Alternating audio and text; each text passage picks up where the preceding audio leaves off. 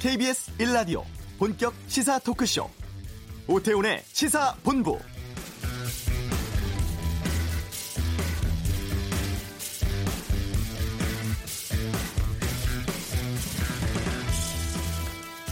일제강제징용 배상 소송에 대한 대법원 전원합의체 판결이 잠시 뒤 2시에 내려집니다.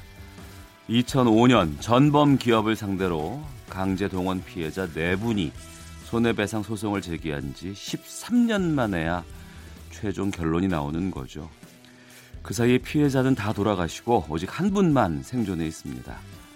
이 과정에서 양승태 사법부가 박근혜 정부 청와대와 공모해서 재판에 개입한 정황이 드러나기도 했죠. 재판을 거래 수단으로 삼고 고의로 재판을 지연시켰다는 의혹입니다. 너무 늦었습니다. 피해자는 그야말로 생을 걸면서 재판을 기다리고 있는데요.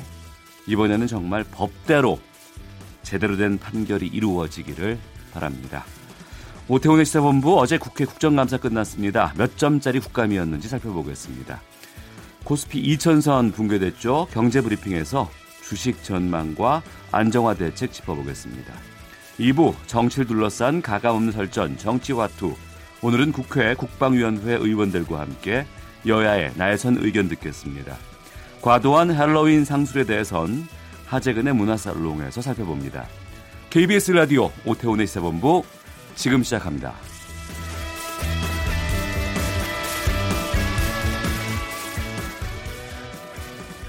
네, 오후를 여는 당신이 꼭 알아야 할 이 시각 가장 핫한 뉴스 김기화 기자의 방금 뉴스 시간입니다. 김기화 기자 어서 오십시오. 안녕하세요. 네. 지금 주식 시장이 심상치가 않습니다. 지금 상황 어떻습니까? 그렇습니다. 지금 오전 9시에 코스피는 10포인트, 그러니까 0.5% 내린 19.85.95로 시작을 했는데 1985.95. 예. 네. 2천이 안 2천이 깨져 있는 상태인 거죠. 지금 개장 이후에 하락폭을 좀 줄여가다가 좀 상승하기도 했어요. 2천선 부근에서 계속 등락 왔다 갔다 하고 있습니다. 증시 전문가들 말에 따르면 지금 투자 심리가 굉장히 위축된 상태거든요. 최근에 하락폭이 좀 약간 심했다. 음. 그러니까 너무 공포 때문에 좀 필요 이상으로 많이 떨어졌다. 이런 인식이 좀 교차하면서 증시가 지금 오락가락 하고 있는 것 같다. 이런 얘기 하더라고요. 정부 대책도 나오고 있죠. 그렇습니다. 지금 금융시장 불안이 이어지기 때문에 금융위원회가 오늘 이 금융시장 점검을 위한 긴급 간부회의를 열었습니다. 어, 최종구 금융위원장은 이 자리에서 어, 우리 금융시장이 대외 여건의 영향을 크게 받고 있다면서 글로벌 자금 이동 상황을 면밀히 분석하고 아, 만약의 상황이 가동할 수 있도록 비상 계획도 철저히 준비해달라 이렇게 주문했습니다. 아, 김동연 부총리도요 증시 안정 대책에 대해 언급했는데 이 해외 투자자들을 대상으로 한 기업 설명회 열고 기관 투자자들의 역할도 제고하겠다. 그리고 제도 개선도 검토하겠다 밝혔습니다. 네. 그 미국 뉴욕 증시도 폭락했어요? 네, 그렇습니다. 아마 그 영향을 좀 받은 것 같긴 한데 장 초반에 350포인트 넘게 올랐던 다우존스 지수가 240포인트 넘게 떨어진 채 장을 마감했습니다. 그러니까 하루 만에 600포인트가 떨어진 셈이죠. 스탠다드 앤 푸어스 지수 그리고 나스닥도 크게 떨어졌습니다. 이것도 이유가 뭐냐 쳐보니까 이 대형 IT 기업주도 있지 않습니까? 뭐 구글이나 애플이나 아마존이나 이런 주들이 지나치게 좀 높은 평가를 받아온 것 아니냐 이런 음. 평가가 있었습니다. 그래서 주가가 떨어졌고요. 또 미중 무역 전쟁도 격화 가능성이 있기 때문에 어, 폭을 더 키웠다고 분석했습니다. 어, 이와 관련해서 이 블룸버그 통신에 따르면요, 다음 달 말에 아르헨티나에서 열리는 G20 정상회의가 있지 않습니까? 그래서 거기서 이제 미중 정상회담에서 뭔가 트럼프와 시진핑 간에 뭔가 좀 양해가 있지 않으면 미국이 곧바로 추가 관세 부과를 발표할 방침이기 때문에 좀 더 위험할 수 있다라고 얘기했습니다. 그래서 미국이 12월 초에 이 추가 관세 부과 제품 목록을 발표하고 60일 동안 의견 수렴 거치면 내년 2월 설 연휴 때 관세 부과 효력이 발생할 거기 때문에 그때 또 큰 혼란이 오지 않겠냐 이런 얘기를 하고 있습니다. 네. 강제징용 관련 대법원 판결 소식도 좀 전해 주시죠. 네, 잠시 뒤인 오후 2시 대법원 전원 합의체가 강제징용 피해자들이 신일본 제철을 상대로 낸 손해배상 청구 소송 재상고심 판결을 선고합니다. 쟁점 두 가지인데요. 먼저 이 원고 패소로 판결했던 일본 법원의 판결에 대해서 효력을 인정할 수 있는지입니다. 여기서 원고라는 건 우리 측을 말하는 거죠. 우리 저 징용 피해자들이 이제 패배한 선언인데 이 선고인데 이거에 대해서 효력 인정할 수 있는가? 그리고 두 번째로는 1965년에 한국과 일본 사이에 청구권 협정이 있어서 이미 개인의 청구권은 소멸했다 이런 주장이 있는데 이게 맞냐 틀리냐를 봐야 됩니다. 앞서 1심, 2심 재판부는요. 일본에서 당시에 받았던 청구권 자금에 이미 강제징용 피해자들의 배상금도 포함되어 있다 라고 봐서 원고 패소 판결, 그러니까 일본이 이긴 걸로 판결을 했습니다. 그런데 2012년에 대법원이 식민 지배가 합 식민 지배가 합법적이라는 전제 하에 나온 일본 법원의 판결이기 때문에 이거는 네. 우리 헌법 가치를 부정한 것이다. 라면서 판단을 뒤집었습니다. 그리고 개인 청구권도 소멸되지 않았다라고 판단해서 어, 사건을 서울 고법으로 돌려보냈거든요. 근데 2013년 서울 고법의 파기 항소심을 대법원 판결 취지대로 신일본, 신일본 제철이 어, 피해자들에게 1억 원씩 배상해라 이렇게 판결을 했어요. 그런데 이후에 신일본 제철이 재상고를 하면서 사건이 다시 대법원으로 왔는데 5년 넘게 판단이 계속 미뤄진 겁니다. 네, 여기서 그 대법원이 재판을 고의로 연장시켰다 이게 나오는 거 아니겠어요? 그렇습니다. 이번에 사법농단 수사 과정에서 이게 밝혀진 건데요. 일본과의 어떤 외교 관계를 따라서 재판을 미뤄달라 이런 요청을 어, 사법부가 받아들인 건데요. 한편 아까 말씀하신 대로 이 재판 지연되는 그 시간 동안 아, 원고인 강제징용 피해자 4명 중 3명이 세상을 떠나서 한명한 분밖에 남아있지 않습니다. 2005년에 소송 제기한 이후에 선고까지 13년이 걸렸습니다. 오늘 재판에서 대법원이 어떤 결론을 내릴지 주목됩니다. 네. 그리고 이제 그 사법농단 의혹 사건에 연루된 핵심 판사들을 국회가 탄핵해달라고 네. 시민단체들이 공개 제안을 했어요. 그렇습니다. 이 헌법상 이 법관에 대한 탄핵 국회 제적 의원 3분의 1 이상이 발의해서 제적 과반이 찬성하면 의결할 수 있거든요. 어. 그래서 민주사회를 위한 변호사 모임 등 이 시민단체들이 기자회견 열어서 사법농단 의혹 사건에 연루된 권순일 대법관 등 핵심 법관 6명을 국회가 탄핵해달라 이렇게 제안을 했습니다. 사실 이 법관 같은 경우에는 이번에 사법농단이 사실로 밝혀져서 징계를 받는다 하더라도 최고 수위가 정직 1년밖에 안 된다고 합니다. 그래서 어차피 문제가 된 법관들 징계 받아도 1년 뒤면 다시 재판에 복귀할 수가 있거든요. 그래서 영원히 재판에 배제하려면 탄핵해야 된다 이런, 이런 주장입니다. 정치권은요? 아, 기자회견에 더불어민주당의 박주민 의원이 참석을 했습니다.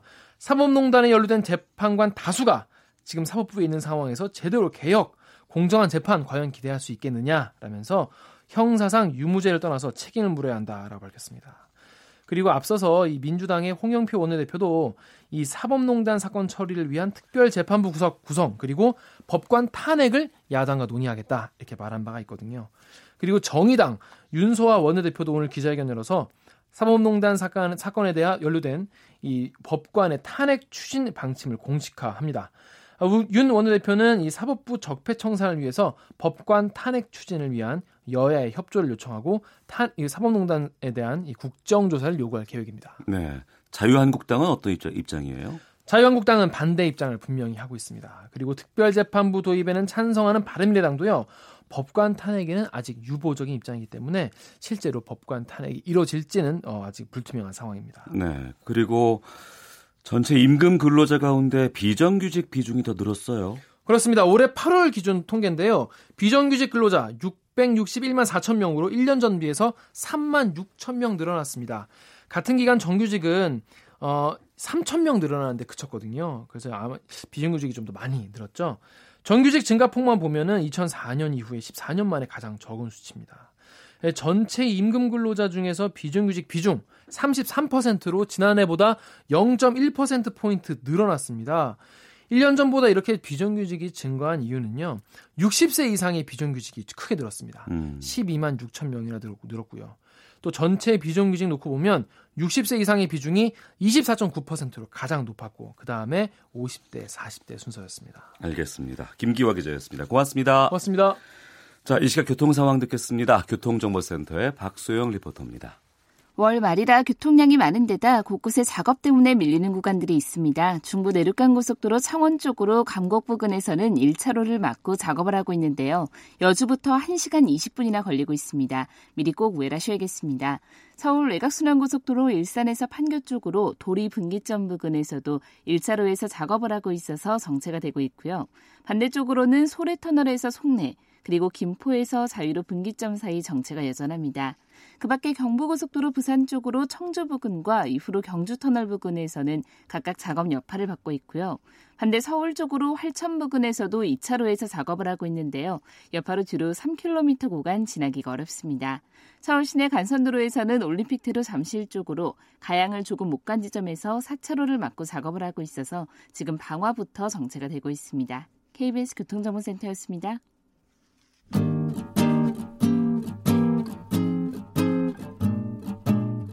KBS 1라디오 오태훈의 시사본부 여러분의 참여로 더욱 풍성해집니다. 방송에 참여하고 싶으신 분은 문자 9730번으로 의견 보내주세요. 애플리케이션 콩과 마이케이는 무료입니다. 많은 참여 부탁드려요. 네, 어제 국회 국정감사가 막을 내렸습니다. 몇 가지 대형 이슈를 잡기도 했었고요. 일부에서는 흥행이라든가 깊이 면에서 싱거운 느낌이다 이렇게 평하기도 합니다. 국감계 매 눈으로 불리는 국정감사 NGO 모니터단 홍금의 집행위원장 연결해서 이번 국감에 대한 평가 듣도록 하겠습니다. 안녕하십니까? 네, 안녕하십니까? 네, 먼저 국정감사 NGO 모니터단이 어떤 단체고 어떤 활동을 해오고 있는지 좀 소개해 주세요. 네, 국정감사 NGO 모니터단은 270여 개 시민단체가 연대해서 20년 동안 국회의원의 국정감사 활동을 모니터해서 상임위별로 어 25%의 상위 25%의 의원에게 나중에 국정감사 우수위원이라는 상을 주고 있는 그런 시민단체들의 연대체입니다. 어, 상위 25%에게 상을 주세요? 네, 국정감사 우수위원 상을 줍니다. 그 아, 상은 예. 국회에서 노벨상이라고들 자칭 타칭 불리기도 합니다. 아, 그럼 노벨위원회네요. 수상위원회라고 네. 평할 수도 있을 것 같은데, 그러면 이번 그 국감에 대한 평가를 뭐 점수로 매긴다면 몇 점 정도 주실까요? 네, 저희가 C 학점을 주고 있습니다. 이번 국정감사는 어, C학점. 어, C 학점이면 굉장히 낮은 점수잖아요. 예. 어, 국민의 기대에 부응하지 못했다라고 저희는 평가를 하고 있는데요. 피감 기관은 명백한 증거가 있음에도 대놓고 발뺌을 하는데 이를 통제하지 못하는 야당도 무능했고 음. 또 여당은 대놓고 감싸기를 하고 또 질의의 과반수 이상이 지난해에 나왔던 내용이 되풀이되고 있고 어 그래서 저희는 시약점을 줬습니다. 네. 먼저 야당이 무능했다라고 평하셨는데요. 네. 좀 구체적으로 좀 말씀해 주세요. 어 피감기관장들이 그러니까 증거를 확실히 들이대고 눈으로 보임에도 불구하고 음. 뻔뻔스럽게 그 발뺌을 하는 모습을 보고 예. 저희 모니터단들은 어, 야당에게 아니 그 피감 기관에게 농락당하는 야당 의원이라는 얘기를 합니다. 어. 근데 그렇게 농락을 당하면서도 제대로 이렇게 반박을 하지 못하는 재반박을 하지 못하는 그런 모습을 보고 아 참 희망이 없다 이런 말들까지도 합니다. 음, 특히 올해 야당 의원들이 야성을 좀 잃은 이유가 지난 10년 동안 집권당 활동을 해왔기 때문에 그런 건 아닌가 싶기도 하거든요. 어떻게 보세요? 네, 저희도 그렇게 생각하고 있는데요. 저희는 정부는 여당 야당이 같이 감사를 해서 음, 조금 좋은 정부로 만들어 가야지 되는데 그러니까 그 이, 이해를 못 하겠어요. 이게 네. 그 정부가 무능하거나 부실하거나 그러면 어, 정권에 분명히 독일 텐데 그렇죠. 그런 정부를 왜 여당 의원들은 감싸기를 할까? 어, 그래서 그런 감싸기로 10년을 이렇게 살아오다 보니까 예, 그런 야성을 잃어버린 거 아닌가 저희는 어. 그렇게 생각하고 있습니다. 예. 그럼 10년간 야성을 유지하다가 여당으로 이제 복귀를 한 여당은 네. 더불어민주당이겠죠. 뭐 앞서 말씀하신 것처럼 정부 정책 보호해 준다거나 뭐 시간 끌면서 증인 챙겨주는 구태 이런 것들 계속 해왔나 이번에도? 작년에는 이제 여당 야당 갑자기 여당이 되다 보니까는 막 이렇게 혼란스러웠었던 것 같고요. 네. 그전에는 열심히 야당의 역할을 하던 분들이 음. 목소리 자체가 톤이 틀려졌어요. 아 톤이 달라졌어요? 네, 톤이 틀려지고 어, 어, 이게 그래서 이제 그런 생각을 하게 되는 거예요. 정부가 무능하면 그게 정권의 분명히 독인데 네. 그걸 왜 이렇게 감싸기를 할까 이해가 안 된다. 정권은 바뀌는데 어. 우리 경험을 했잖아요. 이미 정권이 바뀌는 거가. 예, 예. 그러면 내가 장관을 임명을 했는데 그 장관이 일을 잘하지 못하면 음, 그거는 그 야단을 쳐서 고쳐야 될 문제지 그 감싸서 될 문제는 아니라고 생각하거든요. 예. 근데 그런 모습이 너무 눈에 띄니까 음. 야당은 무능하고 네. 여당은 감싸고 이 정부가 국민의 세금을 그렇게 낭비를 하고 쓰는데 그거를 야단치는 사람이 없고 어. 제대로 감시 견제를 하지 못하면 국민은 희망이 참 없다 이런 생각을 많이 하면서 올해 국감을 지켜봤습니다. 예. 씨약점 준 것도 좀 후하게 주신 것 같은 느낌이네요. 네, 시약점도 사실은 객관적으로 정량적으로 파행의 횟수가 줄고 시간이 줄고 음. 국감을 하는 모습이 보여지고 해서 시약점을 줬지 내용상으로 보면 그런 것 같지는 않습니다. 네. 그럼에도 불구하고 상위 25%는 상 준다고 하셨는데 좀 이 국회의원은 잘했다 싶은 분 몇 분만 좀 짚어주신다면은요. 근데 참 신기하게도 올해는 그런 의원이 눈에 띄질 않습니다. 저희가 이게 모니터를 20년을 하는데요. 예. 하, 항상 그 언론에서 올해 국감이 형편없다 이렇게 했을 때도 아 이런 분들 때문에 그래도 희망이 있습니다라고 하고 말씀을 드렸었는데 네. 올해는 그런 분들이 눈에 띄질 않습니다. 이게 하향 평준화된 의원 중에서 음. 그래도 골라내는 작업이 예년보다 굉장히 어려울 것 같습니다. 그래도 고르셨을 것 같아요. 아직 못 골랐습니다. 아직 못 고르셨어요? 네. 언제쯤까지 고르셔야 돼요, 이거를?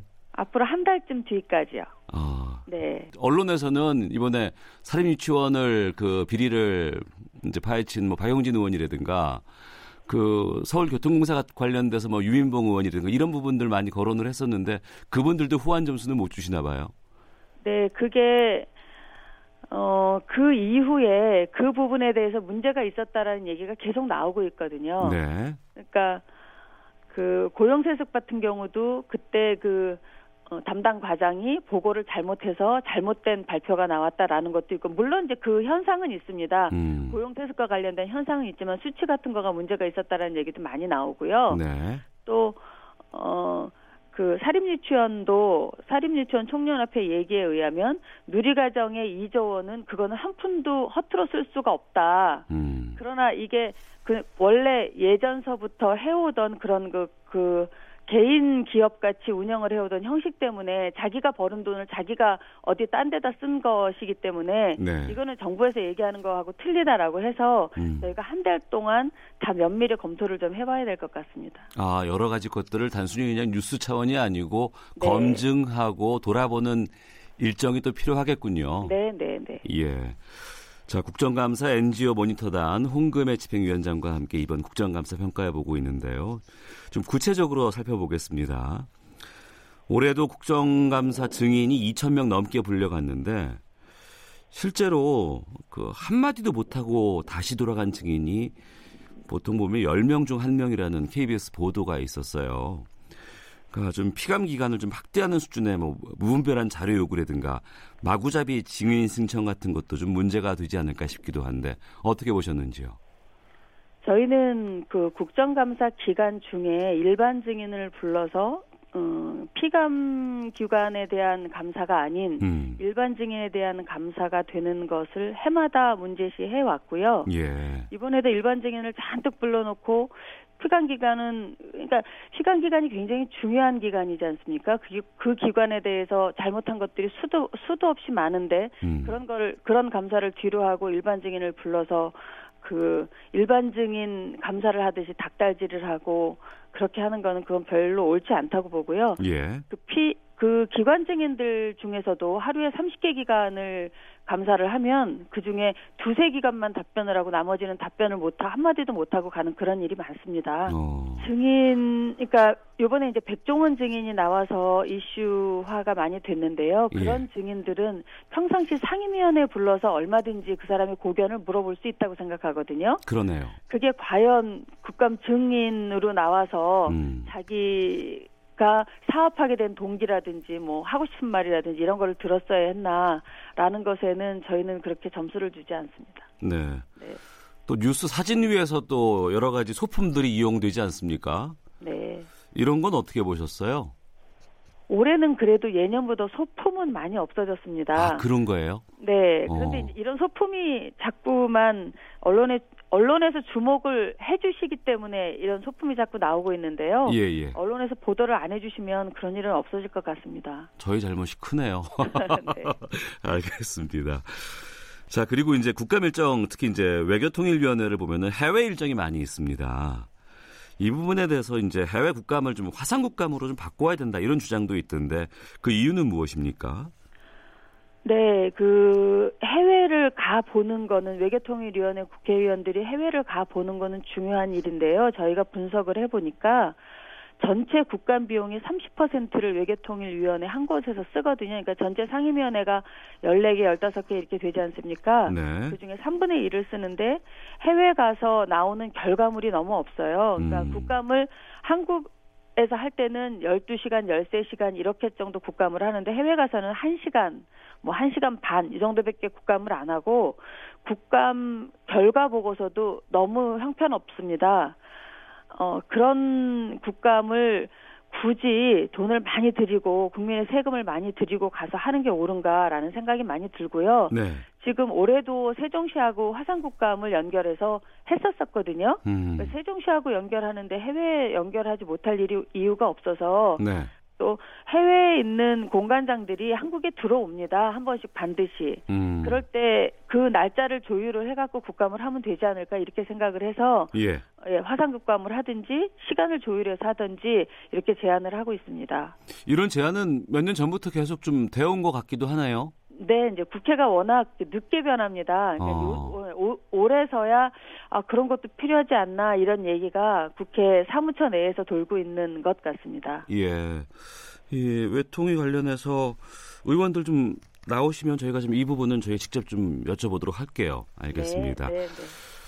그리고 앞서서 말씀하셨지만 이 상임위도 많고 또 피감기 기간도 엄청나게 많지 않습니까? 네.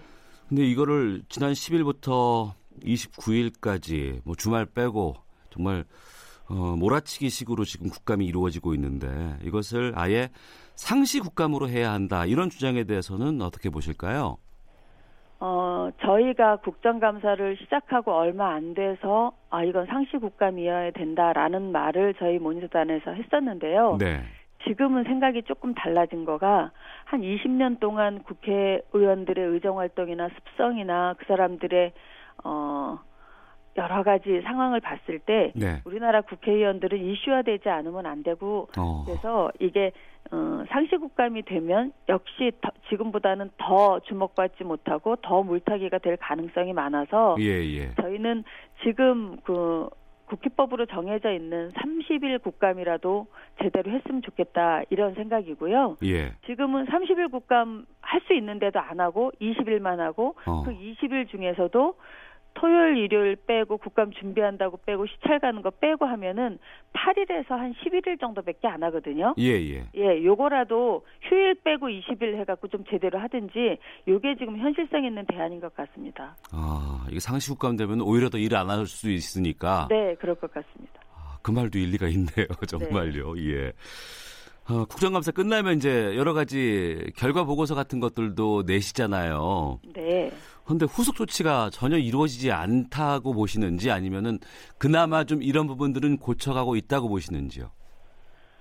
음, 고쳐지는 것도 물론 있겠지요. 네. 그런데 국감이 끝나면 결과 보고서가 나오고 거기에 따라서 시정 조치가 정부로 내려갑니다. 음. 그럼 정부에서는 그 시정 조치에 대한 답변이나 시정 조치를 다 해서 어, 다음 국감 시작하기 두 달 전에 국회로 보고를 하게 되는데요. 네. 이 시정 조치 사항 보고서에 대해서 점검하는 점검하는 사람도 없고 부서도 없습니다. 현재 국회에서는. 어. 그리고 또 그 시정조치 사항이 어떤 의원이 질의한 것에 대해서 시정조치가 됐다 이렇게 시정조치 실명제가 되어야 되는데 그게 되어 있지 않다 보니까 예. 또 올해 같은 경우에는 원구성이 바뀌어 갖고 다른 상임위로 가다 보니까 더더군다나 챙기는 사람이 아무도 없습니다. 어.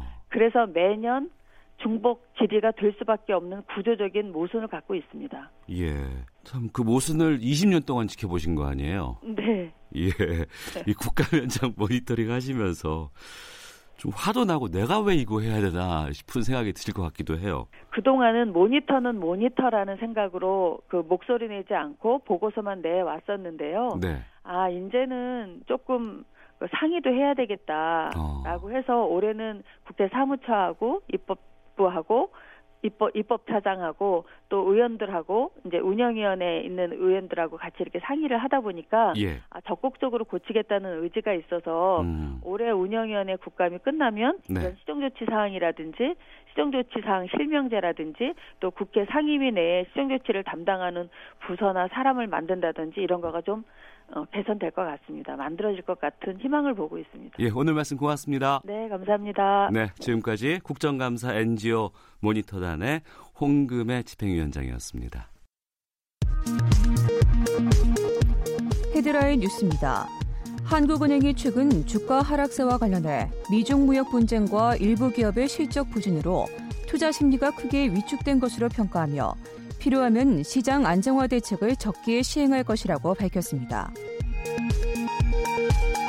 조명균 통일부 장관이 오늘 오후 정부 서울청사에서 스티븐 비건 미 대북 특별대표와 만납니다. 서울시교육청이 2022년까지 국립유치원이 수용할 수 있는 원화수를 전체의 40% 수준까지 높이겠다고 밝혔습니다. 한국 마사회에서 정규직으로 전환된 사람 가운데 기존 직원의 친인척이 100명에 육박하는 것으로 드러났습니다. 카오카잼 한국GM 사장이 연구개발 법인 분리 과정에서 또다시 불거진 철수설을 공식적으로 부인했습니다. 숙명여고의 시험 문제 유출 의혹을 수사 중인 경찰이 쌍둥이 중 한 명의 휴대전화에서 유출이 의심되는 정황을 추가로 확인했습니다. 지금까지 헤드라인 뉴스 정원다였습니다.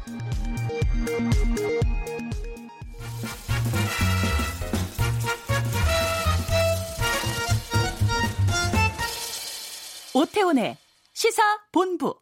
네, 한 주간의 경제 이슈를 알기 쉽고 재미나게 풀어보는 시간 시사본부 경제브리핑입니다. 참 좋은 경제연구소 이인철 소장과 함께합니다. 어서 오십시오. 예, 안녕하세요. 제가 재미나게 풀어보는 시간이라고 했는데 오늘은 재미나진 않을 것 같습니다. 국내 증시 하락세가 심상치 않고 어제는 종합주가지수 2천선 무너졌고 22개월 만에 최저치라고요? 그렇습니다. 제가 이제 방송 시작하기 전에 이제 주식시장 상황을 봤더니 그나마 이제 코스피는 소폭의 뭐 2천선 언저리에서 움직이고 있는데 코스닥은 여전히 약습니다. 근데 이제 개인 투자자들은 코스닥에 집중이 돼 있거든요. 음. 지금 이 패닉, 공포, 뭐 블랙 먼데이 뭐 이런 단어가 계속해서 등장을 하고 있습니다. 그러다 보니까 종합주가 지수는 어제까지 닷새 연속 하락하면서 2천선이 무너진 겁니다. 아, 코스피 2천선 무너진 건 지난 2016년 12월 7일 이후 이제 22개월 만에 처음이고요. 코스닥은 어제 하루만 5% 넘게 떨어졌는데 지금 10월 한 달간의 전 세계 증시의 수익률을 봤더니 어, 코스닥의 하락률이 세계 1위입니다. 음. 19%가 떨어졌고요. 또 코스피는 13%가 떨어져서 세계 3위 정도를 기록을 하고 있는데 10월 한 달 동안 유가증권 시장의 시가총액이 260조 원이 허공으로 사라졌거든요. 삼성전자의 시가총액이 265조 원이에요. 삼성전자 하나가 이번 한 달 사이에 날라갔다는 겁니다. 네.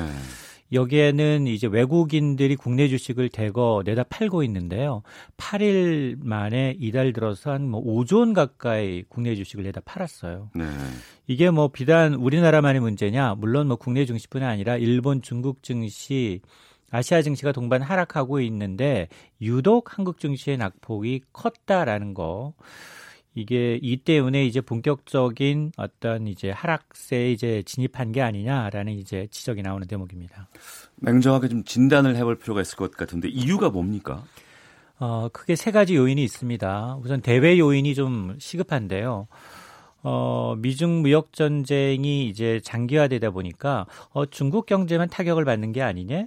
미국 기업들의 3분기 실적을 공개하고 보니까 아마존, 페이스북과 같은 IT주들도 3분기 실적이 타격을 받고 있다라는 거죠. 네. 그럼에도 불구하고 트럼프 대통령은 중국이 더 고통받기를 원한다. 라면서 미중 어, 무역 전쟁을 장기전으로 끌고 가고 있습니다. 이렇게 되면 우리가 좀 불안하거든요. 우리가 이제 대미, 대중국 수출 의존도가 워낙 높다 보니까 한국 경제는 뭐 이런 말이 나오는 겁니다. 음. 두 번째가 미국이 예상보다 빠르게 금리를 올리다 보니까 달러화가 초강세를 보이고 있습니다. 신흥국 통화 가치가 가파르게 떨어지고 있는데 사실 한국 증시도 분류상 아직은 중국과 같은 신흥국 증시입니다. 네. 그러다 보니까 이 셀코리아에 대한 우려가 커지고 있고 음. 세 번째는 내부적인 요인입니다. 지난주에 이제 우리나라의 3분기 경제 성적표가 발표가 됐는데 반년째 제자리 걸음하고 있습니다. 제로 네. 성장에 그치고 있거든요. 어. 그래서 그뿐만이 아니라 지금 가장 핫한 반도체 업종 반도체 업종 그동안 수출 경기를 회복을 이끌었는데 업황 이 정점 논란이 끊이질 않고 있다는 겁니다. 이런 이제 대내외적인 악재 때문에 아시아 증시 가운데서도 가장 큰 폭의 조정을 받고 있는 게 아니냐라는 겁니다. 그동안 미국 경제가 참 좋았다라는 얘기를 많았었는데 이게 정점을 찍고 내려올 수도 있다 이런 전망도 있다면서요? 그렇습니다. 세계에서 가장 경제 좋은 거 나홀로 호황을 구가했던 게 미국 경기인데 미국 경기도 때 아닌 정점 논란에 휩쓸리고 있습니다. 왜냐 사실 글로벌 금융위기 이후 미국 증시는 근 10년 가까이 올랐거든요. 어. 그리고 미국 경제 역시 올해를 정점으로 둔화될 것이다라는데 이유는 크게 두 가지입니다. 다우지수의 경우에는 2009년에 거의 한 이, 어, 뭐 6천 선이었어요. 근데 지금 10년 새 지금 2만 4천 내려도 2만 4천이거든요. 4배 가까이 올랐다는 겁니다. 당연히 오를 만큼 올랐기 때문에 조정 양상을 보이고 있고 여기다 예상보다 빨리 금리를 올리다 보니까 어 이거는 미국 정부의 재정 상황을 악화시키는 요인인데 빚진 가게나 기업의 이자 부담이 커지는데 이런 겁니다. 아, 그리고 이제 실제로 미국 경제 성장률을 보게 되면 올해는 우리나라보다 성장률이 높은 3%대 성장이 예상이 되지만 음. 내년엔 뚝 떨어집니다.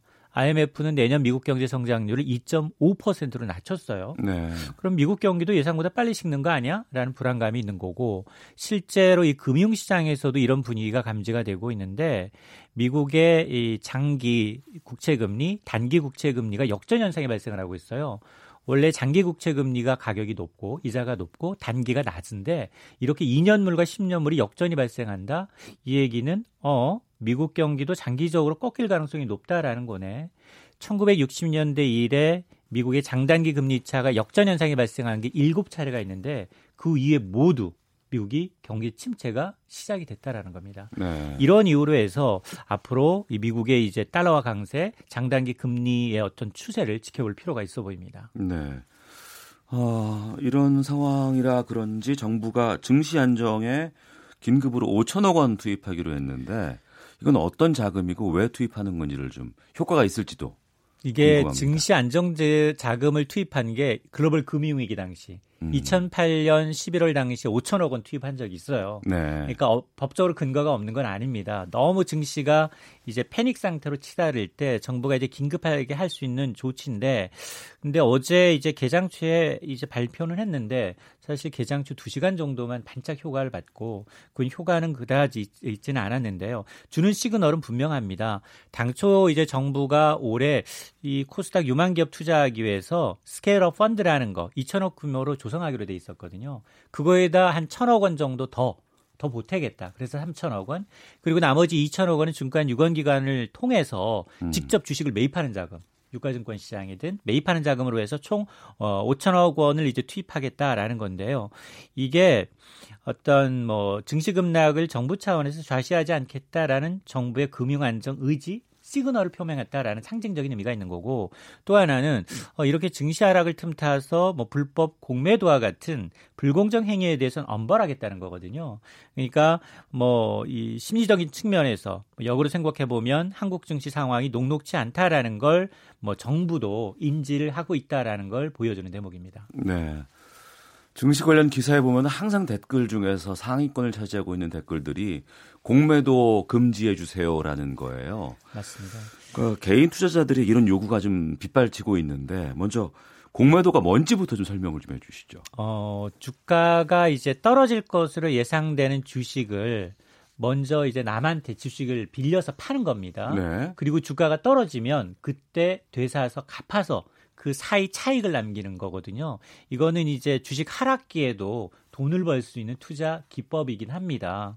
그런데 문제는 뭐냐? 이게 제로섬 게임이에요. 누가 돈을 벌면 분명 손해 보는 사람이 있는데 대부분 손해 보는 사람은 개인 투자자라는 겁니다. 음. 왜냐하면 현재 공매도 시장의 국내 비중을 보게 되면 70%가 외국인이고요. 네. 기관 비중이 30%예요. 개인은 못 하잖아요. 개인은 할 수는 있습니다. 법적으로 금지된 건 아닌데 어. 개인은 신용도 자금력이 딸리다 보니까 주식을 빌려주지 않는 거예요, 기관들이. 음. 주식을 보유하고 있는 뭐 예타곤이라든가 증권금융 증권사 기관들이 야 개인이 주식 100만 원어치 빌리려면 40만 원 증거금 걸어.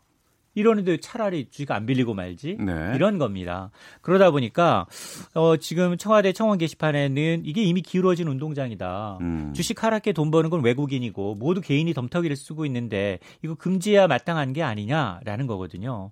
그러다 보니까 실제로 이런 국민 예, 개인 투자자들의 원성이 자자하니까 국민연금의 경우에는 장기 투자자거든요. 네. 이 보유한 주식을 그동안 대여 서비스를 해왔습니다. 음. 외국인이나 기관들한테. 그리고 수수료를 받아왔는데 이런 원성 이 자제하니까 그러면 나는 앞으로는 국민연금은 주식 대여를 하지 않겠다. 어. 이제 공매도의 어떤 어, 이 자금으로 주식 빌려주지 않겠다라는 건데요. 뭐 그럼에도 불구하고 이제 정부는 공매도 폐지보다는 오히려 개인 투자자들의 신용도를 높여서 기관들이 잘 빌려줄 수 있도록 이런 방안을 지금 검토를 하고 있는 겁니다. 그 공매도 금지에 정부가 난색을 표한 특별한 이유가 있어요? 크게 세 가지 이유가 있습니다. 우선 공매도도 긍정적인 역할을 하긴 합니다. 왜냐하면 부정적인 뉴스를 빨리 선 반영하게 되면 주가 버블이 커지는 거, 억제하는 효과가 있거든요. 사단을 차단하는. 그리고 두 번째가 하락장 속에서 누구도 거래를 하지 않습니다. 근데 공매도라는 건 하락장 속에서도 수익을 내니까 음. 하락장 속에서 거래를 늘리는 유동성 공급 효과가 있고요. 세 번째 이유가 가장 중요한데 대부분의 국가에서 공매도를 허용하고 있다는 겁니다. 그런데 앞서 제가 한국은 이 중국과 같이 이제 신흥국에 포함이 돼 있는데 한국이 공매도를 금지하게 되면 외국인 입장에선 구태여 이제 한국에 투자할 이유가 없다. 아, 그러면 자금이 빠져나갈 수도 있겠군요. 그렇습니다. 이런 부작용 때문에 정부는 공매도 폐지에는 난색을 표하고 있는 겁니다. 네. 중요한 것은 국내 증시 앞으로 어떻게 될 것 같습니까? 일단 소나기는 피해가라라는 말이 있어요. 그리고 이제 바닥을 예단하지 말아라. 음. 바닥인 줄 알았더니 지하가 있고요. 아, 예. 지하 다 왔구나 했더니 지하 2층이 있어요. 어. 그러니까 지금 이럴 때는 반등 시마다 현금화해서 주식 비중을 좀 줄이는 게 좋습니다. 지금 롤러코스터의 맨 꼭대기 올라갔다가 내려가는 단계예요. 초기에는 굉장히 괴롭거든요. 음. 근데 조금 있으면 분명 반복되면서 오르내리는 구간이 있습니다. 이런 진정된 구간에서 좀 빠져나오시는 게 오히려 전 좋아 보이거든요. 왜냐하면 주식이 고점 대비 20% 이상 하락하게 되면 전형적으로 침체장에 진입했다라고 하는데 1월 말에 코스피가 2,600선에 근접을 했는데 지금 2,000선이 붕괴되고 있기 때문에 22% 이상 빠졌습니다. 알겠습니다. 보수적인 접근으로 보도록 하겠습니다. 지금까지 참 좋은 경제연구소의 이인철 소장이었습니다. 오늘 말씀 고맙습니다. 네, 감사합니다. 잠시 후 2부에서는 국회 국방위 소속 여야 간사 의원 두 분과 함께 국방위 현안 둘러싼 가감없는 설전 정치 화투 준비되어 있고요. 요즘 어린이부터 젊은 층까지 열광하고 있는 할로윈 데이에 대한 이야기를 하재근의 문화살롱에서 살펴보겠습니다. 뉴스 들으시고 2부에서 뵙겠습니다.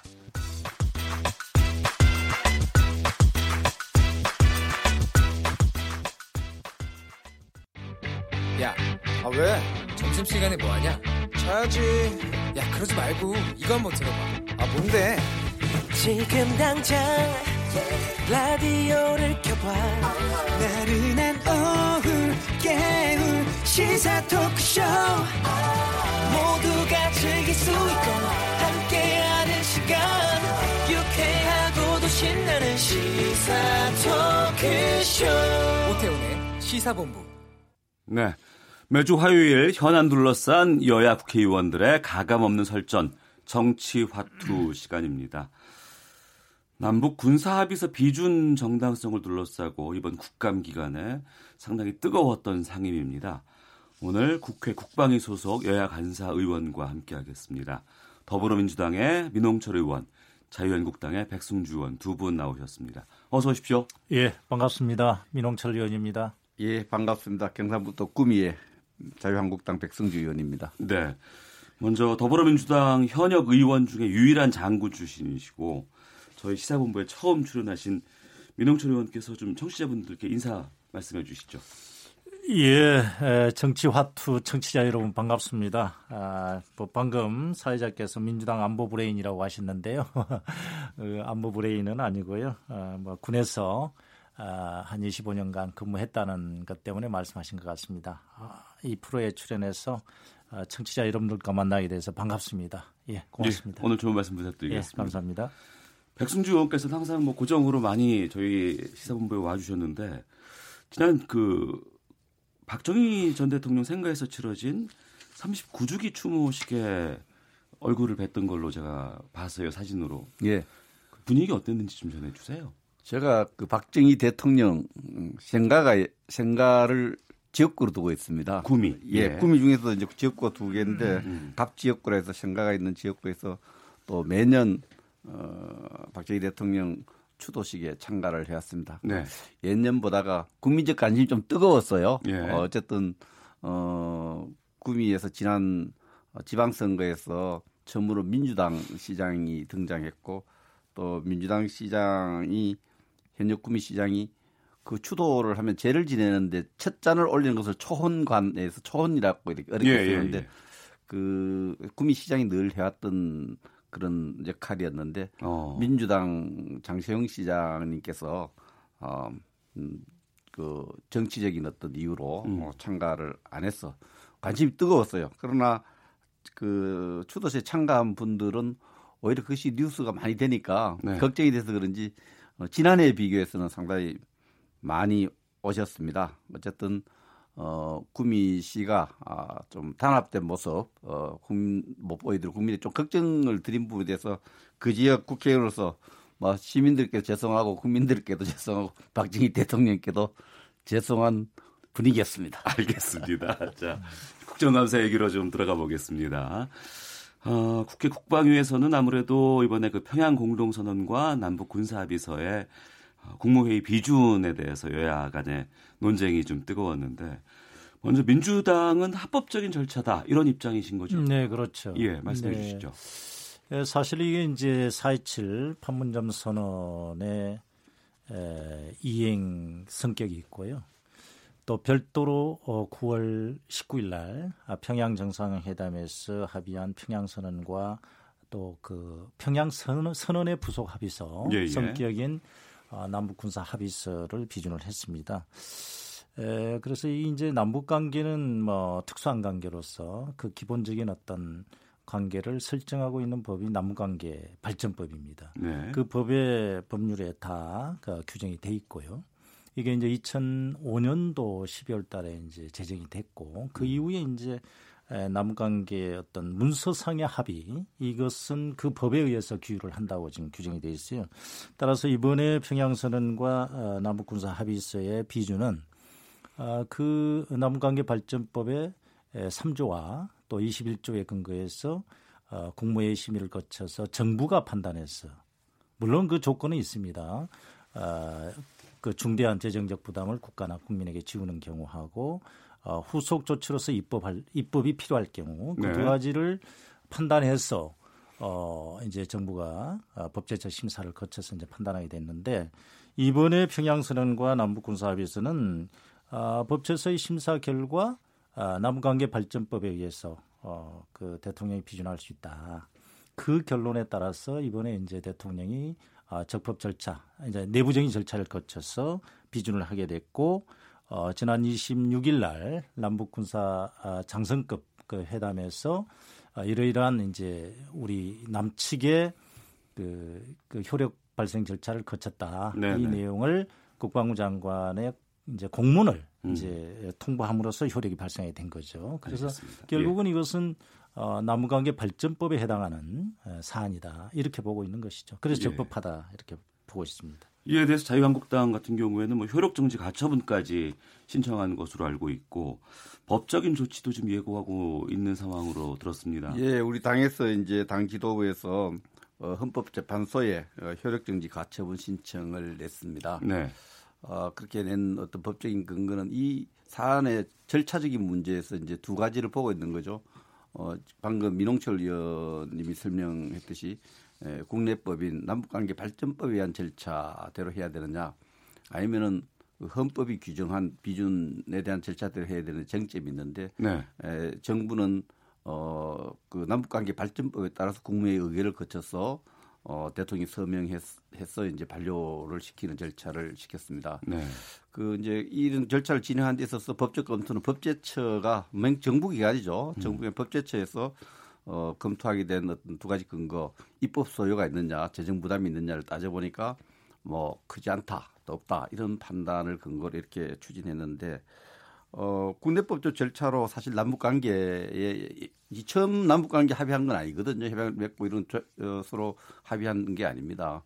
어, 뭐 가깝게 2015년에도 군사 당국자 간에 합의한 적도 있고요. 네. 7사 공동 성명서도 굉장히 많은데 그때마다 이렇게 비준을 거친 경우도 있고 안 거친 경우도 있고 그런데 이번에 왜 이렇게 문제가 됐느냐를 이렇게 따져보면은 어, 얼마 전에 판문점 선언을 국회 비준 동의를 어, 현 문재인 정부가 요청을 했습니다. 문재인 정부가 요청할 때는 국회 비준이 필요하다고 판단해서 요청을 했거든요. 네. 헌법적 근거를 들었습니다. 재정적 부담이라든지 국가 안보에 중요한 영향을 미치는 이런 부분에 대해서 헌법적 절차에 따라서 비준을 동의해 놓고 비준에 대해서 국회의 어떤 입장 정리를 기다리지 않고 국회가 시간을 끄니까 우회해서 음. 저는 편법이라는 표현을 씁니다. 우회해서 어 이렇게 남 국내법이다 이렇게 우기면서 이제 이렇게 했는데 분명히 이제 헌법을 적용하느냐 또 국내법을 적용하다 남북관계 발전법 두 가지의 그 입법 소요 또 재정 소요를 제대로 따졌느냐 이런 문제를 갖고 어, 유연적 요소가 분명히 있다 판단을 하고 어뭐 법인이나 개인이나 효력정지 가처분 신청을 할 수 있는 부분입니다. 헌법재판소의 판단을 한번 기다려 보자. 그래서 어, 헌- 그 유연적 요소 특히 헌법 요소에 대한 충돌 부분 이 안보에 굉장히 영향을 크게 미치기 때문에 그 부분에 대해서 어, 법적 조치를 저희들 취했습니다. 알겠습니다. 남북 군사 합의서 비준과 관련해서 이제 국회 내 전문가 두 분과 함께 정치화투 이어가고 있습니다. 더불어민주당의 민홍철 의원, 자유한국당 백승주 의원과 함께하고 있는데요. 아, 청취자분들께서 의견 있으시면 보내주시길 부탁드리겠습니다. 샵 9730, 어, 50원, 이용료가 정보 이용료가 있죠. 콩 게시판은 무료가 되니까 단문은 50원, 장문은 100원에 어, 이용료 있다는 것 알려드리겠습니다. 좀 본격적으로 먼저 좀 여쭤보도록 하겠습니다. 이번 남북 군사 합의서에 대해서 구체적으로 무엇이 문제인지 백승주 의원께서 먼저 좀 말씀해 주시죠. 예, 저는 평생 이 분야를 이렇게 연구를 해왔고 많은 합의문을 따져왔습니다. 이번 남북 군사 합의서도 제가 어, 다른 사람들만큼 정독도 하고 여러 차례 읽어봤는데 제가 판단할 때 가장 좀 걱정되는 요소가 네. 어, 군사 주권이 손상될 부분이 있다는 부분입니다. 그게 어, 협의의 대상으로서 대규모 군사 훈련과 어, 해상 봉쇄, 이건 북한이 가장 싫어하는 거죠. 해상 봉쇄라든지 어, 군사력 증강, 무력 증강이라는 용어를 썼습니다만 이런 중요한 군사 주권에 대한 사항을 어, 남북한 군사 공동위원회 그렇게 차관급 참관 군사 공동위에서 의논하기로 한 부분인데 뭐 협의의 어떤 결과 또 이렇게 뭐 예단할 필요 없지만 적어도 우리가 군사 훈련 부분, 군사력 증강 부분, 국, 이 대외 군사 주권에 대한 해상 봉쇄 이런 부분을 북한과 협의를 해야 되는 어, 이래 운영되면은 네. 어, 그런 부분은 군사 주권을 손상시켰다는 부분이 들고 또 서해 완충 구역에 대한 문제도 거리에 있어서 상당히 비대칭적입니다. 북한 쪽으로 간 거리보다 우리가 뭐 처음에 40, 40km 했는데 나중에 따져보니까 50대 85km 이렇게 음. 차이가 나는 부분 또 북한이 핵을 가졌지 않습니까? 절대 네네. 우위의 군사력을 갖고 있는 겁니다. 핵을 가진 국가와 핵을 가지, 음, 음, 음, 가지고 있지 않은 국가 사이에 이럴 때 우리가 당연히 우리가 핵으로 보완하지 않으면 재래식 전력을 좀 우시한 경제력으로 건설해야 돼. 이런 노력들이 할 수 없도록 돼 있는 거죠. 그리고 이제 이 여러 가지 군축 노력들을 감시할 수 있는 감시 능력에 상당히 제한을 주는 이런 조치들이 좀 많이 걱정된다 이렇게 저희 판단하고 있습니다. 네. 민홍철 의원께서는 여기에 대해서 어떤 입장이십니까? 음, 먼저 아까 말씀하신 4.27 군, 저 판문점 선언의 선언과 아, 평양선에 대해서 이제 여러 가지 말씀을 주셨는데요. 제가 이제 다시 이 되묻고 싶어요. 어, 그런 말씀이라면 이제 4.27 판문점 선언은 정부가 이제 국회 비준 동의를 요청을 해놓은 상태인데 아, 비준할 필요가 없다. 아, 그래서 비준을 좀 거부했거든요. 그런데 지금 와서는 또 거꾸로 어, 평양선언과 남북군사 합의서는 아, 또 헌법에다 비준을 해라. 어느 장단에 발맞춰야 되느냐 이거죠. 그래서 어, 논리의 인간성도 일관성도 없고요. 더군다나 아, 남관계는 매우 중요한 정치적인 문제입니다. 네. 근데 이런 정치적으로 해결해야 될 문제를 어, 가처분 신청, 효력 가처분 신청을 하면서 사법적인 문제로 들고 가고 있는 것은 정치를 포기하고 어, 정치를 어, 어, 능력 없이 이렇게 하는 거죠. 그래서 이게 문제다. 저는 그렇게 보고요. 어, 특히 남북 관계일수록 우리가 아, 특수한 관계 입장에서 어, 별도로 법률 체계를 정해놓고 해서 정치적으로 해결하라. 그게 아마 큰 목적이라고 생각합니다. 네. 예, 독일도 그랬고요. 음. 독일도 어, 예를 보면은 브란트의 그 동방 정책을 뒤이어서 있었던 그 정권들이 다 인- 이어받아서 통일로 갔지 않습니까? 그런 역사적인 교훈도 있다. 저는 먼저 그걸 말씀드리고요. 아까 말씀하신 이제 여러 가지 군사 합의서의 문제점들에 대해서 말씀을 해주셨는데 뭐 그렇게 보는 일면도 저도 뭐 어느 정도는 인정을 합니다. 그러나 큰 틀에서 헌법 4조에 의한 우리 남북은 통일을 지향하는 아, 그 역할을 해줘야 됩니다. 그런 차원에서 남북 상호 간의 아, 군사적 충돌을 방지하기 위한 여러 가지 노력이다. 그리고 특히 어, 군사력 증강의 문제라든지 해상 봉쇄 이런 문제, 물론 군사 주권을 제약한다고 말씀을 주셨는데 이게 지금 현재 확정이 된 게 아닙니다. 앞으로의 남북 관계에 있어서의 공동군사위원회를 만들어서 네. 거기서 상호주의 입장에서 쌍방간의 서로 간의 충돌을 방지하기 위한 그런 절차를 거쳐가겠다라는 내용이거든요. 음. 그리고 완충 수역의 완충 구역의 문제는 어, 그동안에 물론 의도적으로 북측이 많이 도발을 했죠. 네. 그런 어찌 됐든 간에 그런 충돌을 방지하기 위한 아, 우리가 조치를 좀 취해 나가자. 음. 아, 그런 차원에서 이번에 이제 합의를 한 상태고요. 네. 또그 문제도 완충 구역에 있어서도 상호주의입니다. 물론 면적은 어, 여러 가지 기술적인 이유 때문에 다소 거리가 남쪽으로 더 많이 내려왔다고들 하지만 그러나 그 목적이 굉장히 중요하다. 그, 부, 그 충돌의 바다에서 평화의 바다로 만들기 위한 남북의 의지가 반영이 돼 있고 어, 그 측면에서 특히 거꾸로 말씀드리면은 어, 북측의 내륙에 있는 음. 그 황해남도에 있는 그 어, 해안포 이런 부분에 대해서도 어, 포문에 그 마개를 하도록 하고 훈련을 못하게 지금 합의를 한 상태거든요. 네네. 그래서 이것을 뭐 기계적으로 거리가 어, 많이 들어갔다 이런 걸 논하는 것보다는 실질적인 무력 충돌의 우발적인 충돌 또는 무력 충돌의 어떤 방지를 위한 목적이 어떻게 달성되느냐 아, 이게 굉장히 중요하다. 아, 저는. 그렇게 봅니다. 예. 예. 통일을 위한 다양한 노력이고 여러 가지 상호주의에 입각해서 이것들을 다 진취적으로 앞으로 계획하고 이행해 나갈 것인데 왜 이렇게 수치에 집중하느냐 이렇게 얘기를 하시는데 말씀해 주시죠. 예, 그 의도가 어 뭐 그렇게 그 새로운 시대를 만들고 평화의 시대를 만들겠다는 그 의도가 있, 지만그 절차 또 내용이 굉장히 중요합니다. 아, 그런 측면에서 어, 이 군사 합의서는 어, 이 국, 저, 만들어가는 과정에서도 네. 어, 많은 군사 전문가 또 군수 내부와 어떤 의논 절차가 필요하고 또 뭐 잠깐 뭐 어, 어, 기술적 어려움이 있겠지만 음. 국가 지도자들하고도 좀 의논해야 되는 부분이 있는데 어, 지금 보면 그런 의논 절차가 좀 생략돼 있는 부분이 많아요. 좀 일방적이고요. 또 이게 에, 북한과 합의가 처음이 아니에요. 2015년에도 우리가 군사 합의를 굉장히 중요한 합의를 합니다. 목함지대 사건이 났을 때도 예, 예, 예. 저희들이 2015년에 그때 무박으로 뭐 마흔 몇 시간을 회의해서 합의를 해서 여섯 가지를 합의를 합니다. 음. 그 여섯 가지 합의를 북한이 잘 지켰느냐? 그 85년 어, 2015년 8월 22일에 북한의 김양근 비서라든지 항병서 총정치국장이 나오고 우리는 홍영표 통일부 장관이 나오고 김관진 어, 장관이 나가서 군사 당국 당국 간에 회담을 하자. 뭐, 목함질 사건은 우리가 잘못했다 유감입니다. 어, 그 우리가 방송했는 거 방송 이제 중단하도록 하고 또 북한이 준전시 상태를 해제하고 또 이상 가족 상봉하자. 또 민간 교류하자. 이 합의했는데 잉크도 마르기 전에 핵실험해 버렸습니다. 음. 그래서 이런 부분들은 북한이 이 약속에 대한 어떤 신뢰, 이행 이런 부분에 굉장히 의심스러운 부분이 많고 이때까지 계속 그래 왔거든요. 네. 그런 부분에 대한 성찰이 너무나 안 돼 있다. 음. 과속하고 있다. 예. 또 내용도 굉장히 우리 안보를 좀 불안하게 할 요소들이 있다. 이런 부분을 어, 지적하고 있는 겁니다. 네.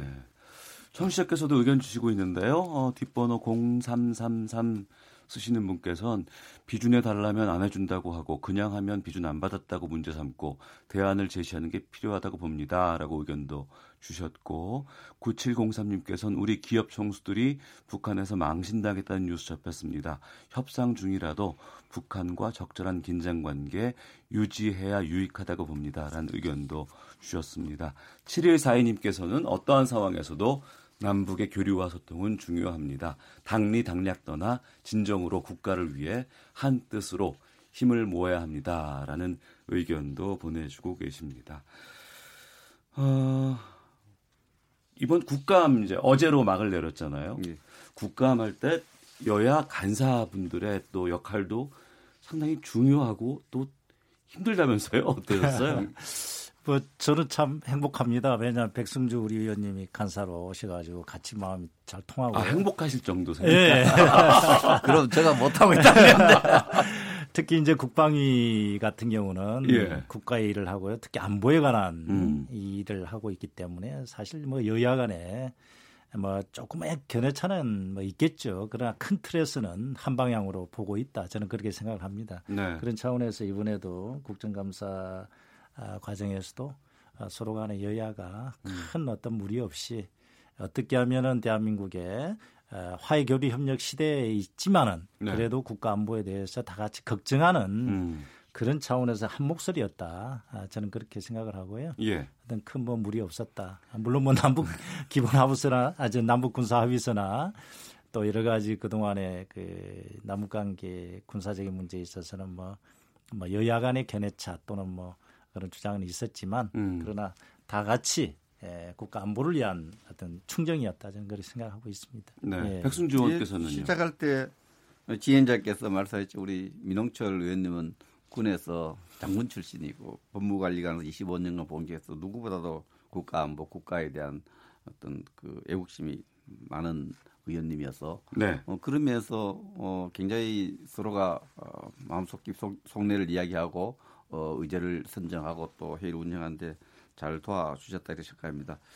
어, 근데 조금 이제 말씀하신 것 중에 제가 조금 이제 어, 시청자도 말씀을 하고 음. 왜 우리 보고 비준 하려면 비준 할라 안 하고 또 네, 의견 이렇게 주세요. 말 자꾸 바꾸는. 이런 예, 이야기를 예. 했는데 이건 참 끌어서 부스를 만드는 게 정부입니다. 우리 음. 저당 우리 민주당이 아니고 정부가 덜컥 혼자 먼저 또 처음에는 비준 문제가 나오니까 대통령이 뭐라고 했냐면 주요 정당의 합의가 없는 반쪽짜리 비준 안 받겠다. 네. 비준 안 받아도 된다 했어요. 또 음. 어떤 어, 영향을 받았는지 누구의 말을 들었는지 갑자기 비준 꼭 해야 되겠다 해서 국회에 비준을 요청을 했습니다. 그 비준을 요청할 때 국회에 비준을 요청하면은 여러 가지 정당의 입장 스탠스를 봤을 때 이게 원하는 시간표대로 안 될 거라는 걸 예측을 하고 내놔야 됩니다. 네. 우리 국회가 최고 인 민회의와 같이 거수기가 아니지 않습니까? 그런 측면에서 국회 비준을 요청한 때 그때는 이제 북한을 국가로 인정한다.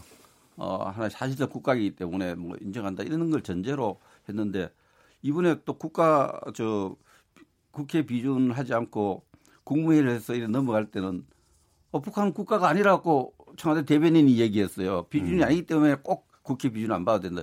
제가 길을 의심했습니다. 금방 두 차례 정상회담하고 또 국회 비준 동의서를 내놓고 갑자기 국가가 아니라고 하니까 물론 뭐 급하니까 그렇게 입장을 이야기했었지만 이런 것들이 국민에게도 혼란을 주고 국회에도 혼란을 주고 저 역시 혼란이 와요. 네. 북한이 국가인지 반국가 단체인지 음. 이런 부분에서 어 야당이 입장을 왔다 갔다 한다 이렇게 논하기 전에 청와대가 진실로 사과를 해야 됩니다. 네. 어, 국가성에 대한 것도 음. 청와대 대변인이 국가가 아니다 그러면 북한이 나중에 회담할 때 너 국가가 아니다 했냐 우리가 반국가 단체인지 하면 어떻게 할 거예요.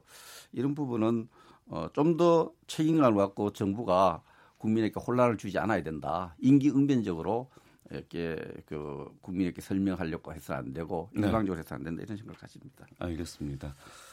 민홍철 의원께서는 이 부분에 네, 대해서 네. 그 부분에 대해서도 제가 할 말씀이 많죠. 사실은 그동안에 이제 우리가 어, 1974년도에 7사남부, 아 72년도에 7사남부 공동성명을 아, 비롯해서 그동안 많은 남북 간의 합의서가 작성이 됐습니다.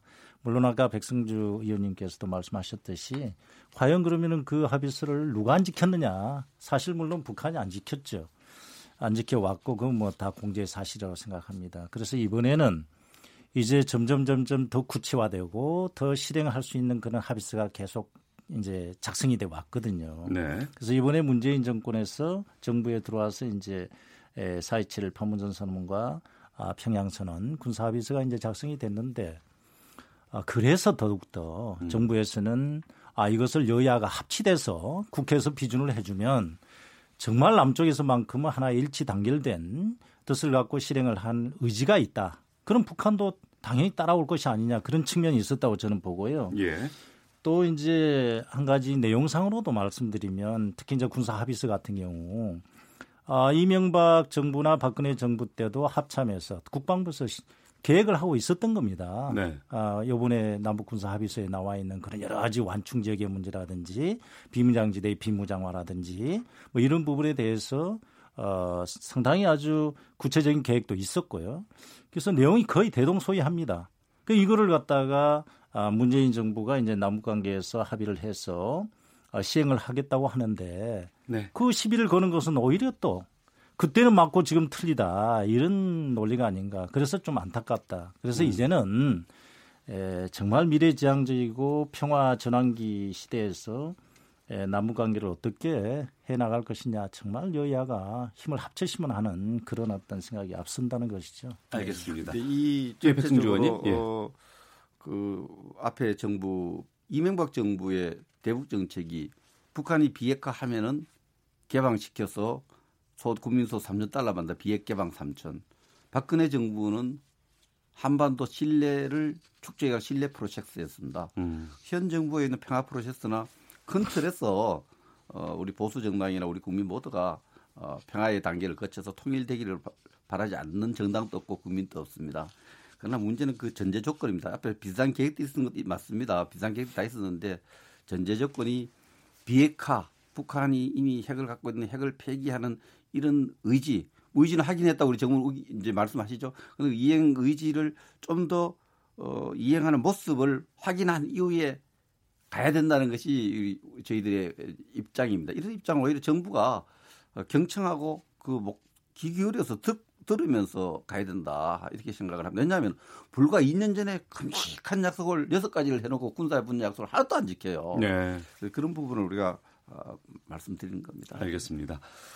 청취자께서 계속 의견 보내주고 계시는데 6362님께서는 지난 10년간 망쳐놓은 남북 관계를 어려운 국제 정세 속에서 어렵사리 해결해 왔는데 협조는 못할 망정 방해는 안 해야지요 라는 의견도 주셨고 4867님께서는 정부나 민주당은 목적을 위해선 삼권 분립조차 무시하고 우선 저지르고 합리화시키며 시간을 소모하다 결국은 관철시키는 모양새 옳지 않다고 생각합니다. 라는 의견도 주셨습니다. 자, KBS 일라디오 오태훈의 시사본부 국회 국방위 소속 간사인 더불어민주당 민홍철 의원, 자유한국당 백승주 의원과 함께 정치화투 진행하고 있습니다. 잠시 쉬었다가 계속 이어가도록 하겠습니다. 헤드라인 뉴스입니다. 유은혜 사회부총리 겸 교육부 장관이 사립유치원의 원화 모집 정지와 폐원 등 집단행동 우려와 관련해 학부모를 위협하는 행위에 대해선 엄정하게 조치해달라고 관계부처에 협조를 요청했습니다. 정부가 전북 새만금 일대에 세계 최대 규모 재생에너지 단지를 조성하겠다는 계획을 발표했습니다. 제조업 1인 이상 사업체의 종사 다수가 9달 만에 감소세로 전환했습니다. 지난달 제조업 1인 이상 사업체의 종사 다수는 362만 7천 명으로 지난해 같은 달보다 0.1%인 5천 명이 줄었습니다. 올해 8월 기준으로 비정규직 근로자가 661만 4천 명으로 1년 전에 비해 3만 6천 명 늘어난 것으로 집계됐습니다. 지난해 국적을 변경해 병역 의무에서 벗어난 병역 제적자가 서울, 강남, 서초, 송파구 등 강남 3구에 유독 많았다는 조사 결과가 공개됐습니다. 2021년부터 서울 시내 모든 초중고등학교에서 친환경 무상급식이 시행됩니다. 한 남성이 교내에서 찍은 알몸 음란 영상물을 트위터에 올려 논란이 됐던 동덕여대가 학생들의 안전을 위해 어제부터 남성을 포함한 외부인의 학교 출입을 통제한다고 밝혔습니다. 앙겔라 메르켈 독일 총리가 18년간 유지해온 기독민주당 대표직에서 물러나고 네 번째로 수행 중인 총리직을 이번 임기까지만 유지하기로 했습니다. 지금까지 헤드라인 뉴스 정원나였습니다. 이어서 기상청의 강혜종 씨 연결합니다. 네, 오늘의 미세먼지 정보입니다. 오늘 대기 환경 상태는 양호하겠습니다. 전 권역 농도 보통 내지 좋음 단계를 보이겠습니다. 현재 1세고미터당 서울 19 마이크로그램이고 충북 30 마이크로그램, 대전 26, 부산 21 마이크로그램 등을 기록 중입니다. 대기가 확산이 원활하기 때문에 내일도 계속 보통 단계를 유지하겠습니다. 오늘 전국이 대체로 맑겠습니다. 오늘 서울의 아침 최저 기온은 0.7도로 평년보다 6.3도가 낮 아서 올 들어 가장 쌀쌀한 아침이었는데요. 어, 서리에 취약한 농작물 관리 앞으로 잘 하셔야겠습니다. 당분간 아침 기온 2년보다 낮아서 아침 낮은 쌀쌀합니다. 오늘 낮 기온은 서울 10 10도, 대구 13도 등 10도에서 16도 분포가 되겠고 내일 서울의 아침 기온 4도로 약간 오르겠습니다. 전국적으로 영하 1도에서 영상 9도, 낮 최고 기온은 서울 13도 등 12도에서 16도 분포를 보이겠습니다. 내일은 맑은 가운데 서쪽 지방의 경우에는 아침까지 빗방울이 떨어질 수 있겠습니다. 오늘 미세먼지 농도는 보통 단계입니다. 지금 서울의 기온은 9.5도, 습도는 47%입니다. 지금까지 날씨였고요. 다음은 이 시각 교통 상황 알아보겠습니다. KBS 교통정보센터의 박소영 씨입니다. 돌발 상황으로 정체가 심한 곳들이 있습니다. 먼저 경부고속도로 부산 쪽인데요. 동탄 분기점 부근에서 버스와 승용차가 추돌하는 사고가 있었습니다. 조금 전 이 처리 작업은 끝났지만 여전히 일대에 지나기가 어렵고요. 서울 내각순환고속도로 판교에서 구리 쪽으로 서안암 부근에서 사고가 있었는데요. 3, 4차로를 막고 이 처리 작업을 하고 있어서 지금 송파부터 4km 구간 정체가 매우 심합니다. 중부 내륙간고속도로 창원 쪽으로는 감곡 부근에서 작업을 하고 있습니다. 이 여파로 여주부터 1시간 20분이나 걸리고 있으니까요. 미리 꼭 우회하셔야겠습니다. 서울 시내 간선도로에서는 올림픽대로 잠실 쪽 가양을 조금 못 간 지점에서 작업을 하고 있는데요. 4차로가 막혀 있어서 방화 지나서부터 밀리고 있습니다. 이후로 여의도 부근에서 서행합니다. KBS 교통정보센터였습니다.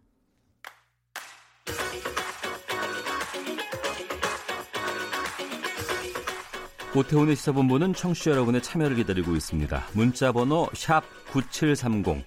짧은 문자 50원, 긴 문자 100원의 정보 이용료가 있고요. 콩 게시판은 무료입니다. 생방송 중에 참여해 주세요.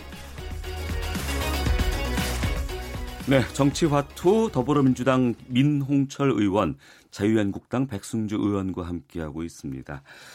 이제 여야는 11월 1일 정부의 예산안 시정연서 시적으로 예산 전국에 들어서게 됩니다. 향후 예산안 심사 관련해서 여야 입장도 듣겠습니다. 어, 한 번씩 시간을 드릴 테니까요. 먼저 백승주 의원께서 예, 그 정치자 문자 매치 제가 이렇게 방송을 보고 있는데요. 예.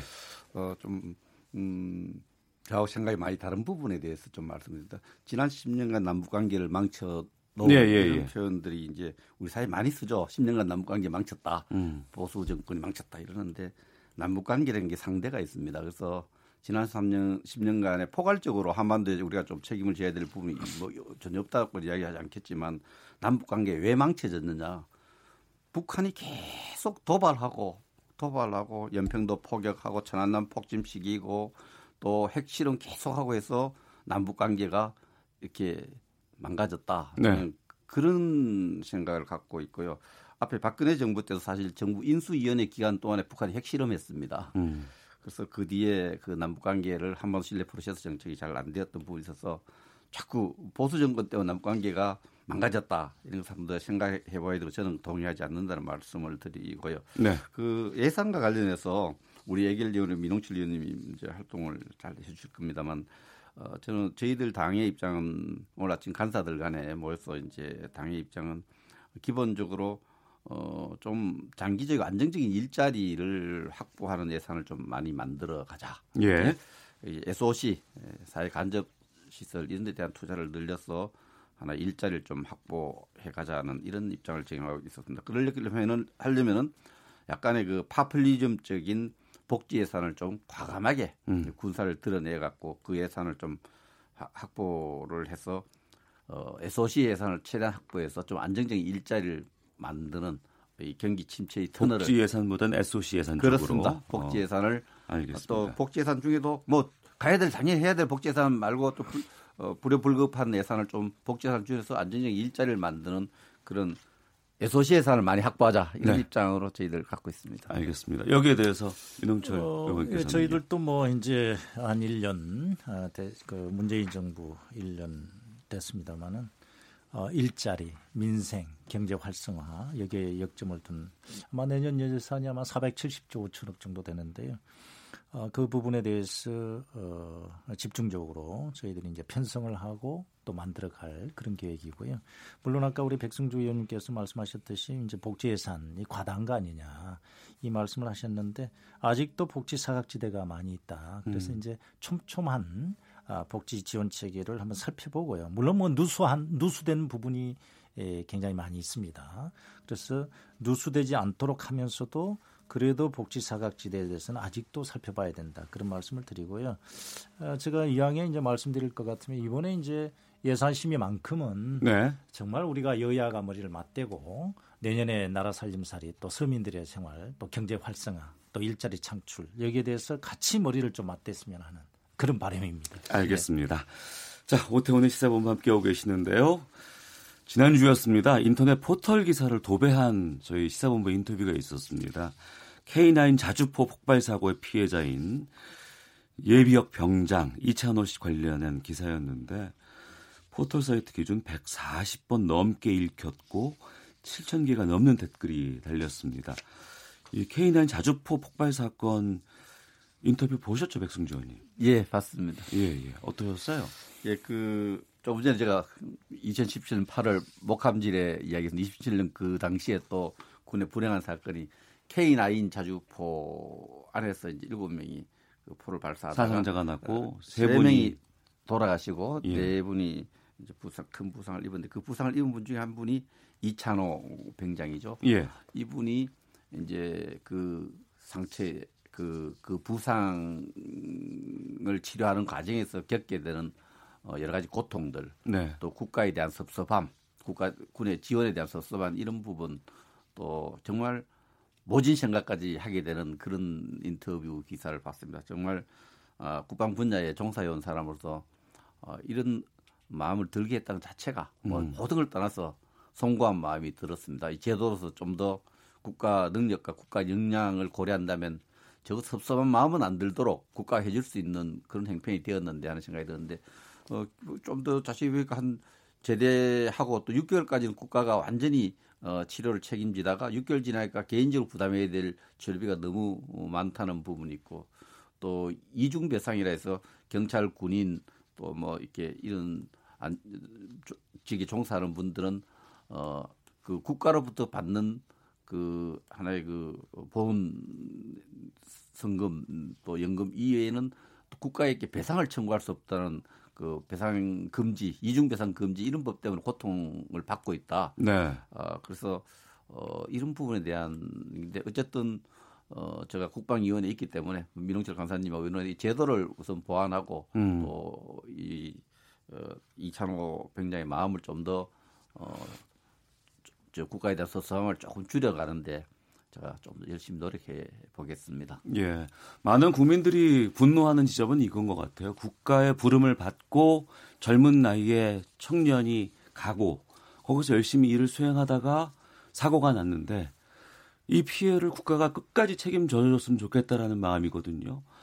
특히 지금 문제가 되는 게 이제 이중배상 금지 조항이 아닌가 싶기도 한데 여기에 대해서 좀 민홍철 의원께서도 좀 말씀해 주시죠. 예, 그래서 참 저도 군 생활 25년 하는 과정에서 이런 모습들 많이 봤습니다. 참 안타깝죠. 어, 그래서 어제도 제가 국감장에서도 아, 이 문제에 대해서 좀 국방부에다가 좀 추궁을 해봤습니다. 예. 그래서 이제 검토를 하겠다라는 답변을 얻었습니다만은 사실 그 이중 배상의 문제가 아까 우리 백승주 의원께서도 말씀 주셨듯이 뭐 경찰이나 군인 뭐 이런 소방관 이런 부분에 대해서 이제 돼 있는데 이게 사실 아, 1972년 유신헌법 이전에는 국가배상법으로 어, 돼 있었어요. 어. 이중 배상의 금지 원칙에서 제외하는 걸로 돼 네. 있었는데 워낙 많은 국가 예산이 들어가다 보니까 아, 유신헌법 때 이제 헌법으로 에, 규정에다 넣어가지고 어, 군인 경찰에 대해서는 이중 배상을 금지하는 걸로 헌법 규정으로 넣어버렸습니다. 음. 이것을 만약에 고치려면 헌법을 개정해야 되는데요. 네네. 그래서 지난번에 이제 그 헌법 개정안에는 들어와 있습니다. 그래서 음. 현재는 어, 제도상으로는 헌법을 개정해야 된다 이런 말씀을 드리고요. 다만 아, 저도 참 그런 부분이 안타까운데 일반적인 교통사고나 이런 경우에도 많은 에, 보상을 받고 또 배상을 받지 않습니까? 네. 하물며 국가를 위해서 이렇게 희생된 우리 아, 참 장병들 또는 그 희생자들에 대해서는 국가가 끝까지 예, 책임을 음. 져야 된다는 측면에서 어, 동의를 하고요. 특히 이제 군 장병에 대해서는 네. 현재 제도가 아, 이 이찬호 병장처럼 아주 중증 부상을 입은 음, 그 장병들은 아, 전역 후 6개월까지만 국가에서 이렇게 지원을 하도록 돼 있어요. 예, 예. 근데 이 제도도 지금 잘못됐다. 음. 아, 예를 들어서 이렇게 이찬호 병장처럼 아주 중증 화상을 입는 어, 그 어, 부상자들은 오랫동안 치료를 해줘야 되거든요. 네. 그래서 치료가 완, 완료될 때까지나 이때까지 국가가 책임져줘야 되는데 군에서는 6개월밖에 지금 안 돼 있는데 아, 그것도 좀 연장을 하는 음. 아, 국가가 이렇게 치료해주는 이런 제도를 좀 바꿔야 된다. 네. 아, 그런 말씀을 드리고요. 분명히 보상과 배상은 다릅니다. 음. 보상은 국가 유공자 예우 차원에서 국가보건처에서 당연히 해줘야 되고요. 네네. 또 국가의 어떤 불법 행위나 아, 또이 K9 자주포 같은 경우는 저도 이제 좀 의문을 갖고 있었습니다만은 그 제조업체에 대한 책임을 하나도 묻지를 않았더라고요. 음. 예. 그래서 그런 부분도 철저히 규명해서 배상을 철저히 해주는 어, 방향으로 가져야 되지 않느냐. 아, 그렇게 저는 생각을 하고 이 있습니다. K9 자주포는 지금도 운용은 되고 있죠. 예, 운영되고 있습니다. 어. 그래서 지금 이제 그 인터뷰 내용을 보면은 그 주변에 저 보면은 유산 사고가 있었는지 그 기업의 책임에 대해서 왜 이래 철저히 안 묻느냐 이런 섭섭함이 묻어 있습니다. 저는 기본적으로 어 저도 뭐 이 판단할 때 그런 저 차관을 근무할 때 그런 병사를 많이 안타깝게 지켜봤습니다만은 어, 국가가 해줄 수 있는 것은 음. 보조 장비 하나라도 세계 최고 것을 해서 불편함이 없도록 하고 예. 끝까지 국가가 책임지는 모습 서운한 마음이 안 들도록 과하다 싶을 정도로 그럴 수는 없겠지만 음. 국가 끝까지 책임지는 그런 제도를 만들어 가고 또 이제 그러할 정도의 국가 수준이 됐다고 이렇게 생각을 합니다. 그렇게 해야 된다고 생각합니다. 알겠습니다. 어, 이런 문자는 저 처음 봤습니다. 김윤기님께서 보내주신 건데 오늘 출연자분들 토론이 격이 높네요. 자주 이런 식으로 특정 현안을 집중적으로 논의해 주세요라는 의견을 보내주셨습니다. 국회 국방위 소속 간사하십니다. 더불어민주당의 민홍철 의원, 자유한국당 백승주 의원과 함께 격 높은 정치화투 오늘 함께했습니다. 두 분 말씀 고맙습니다. 예, 감사합니다. 오태훈의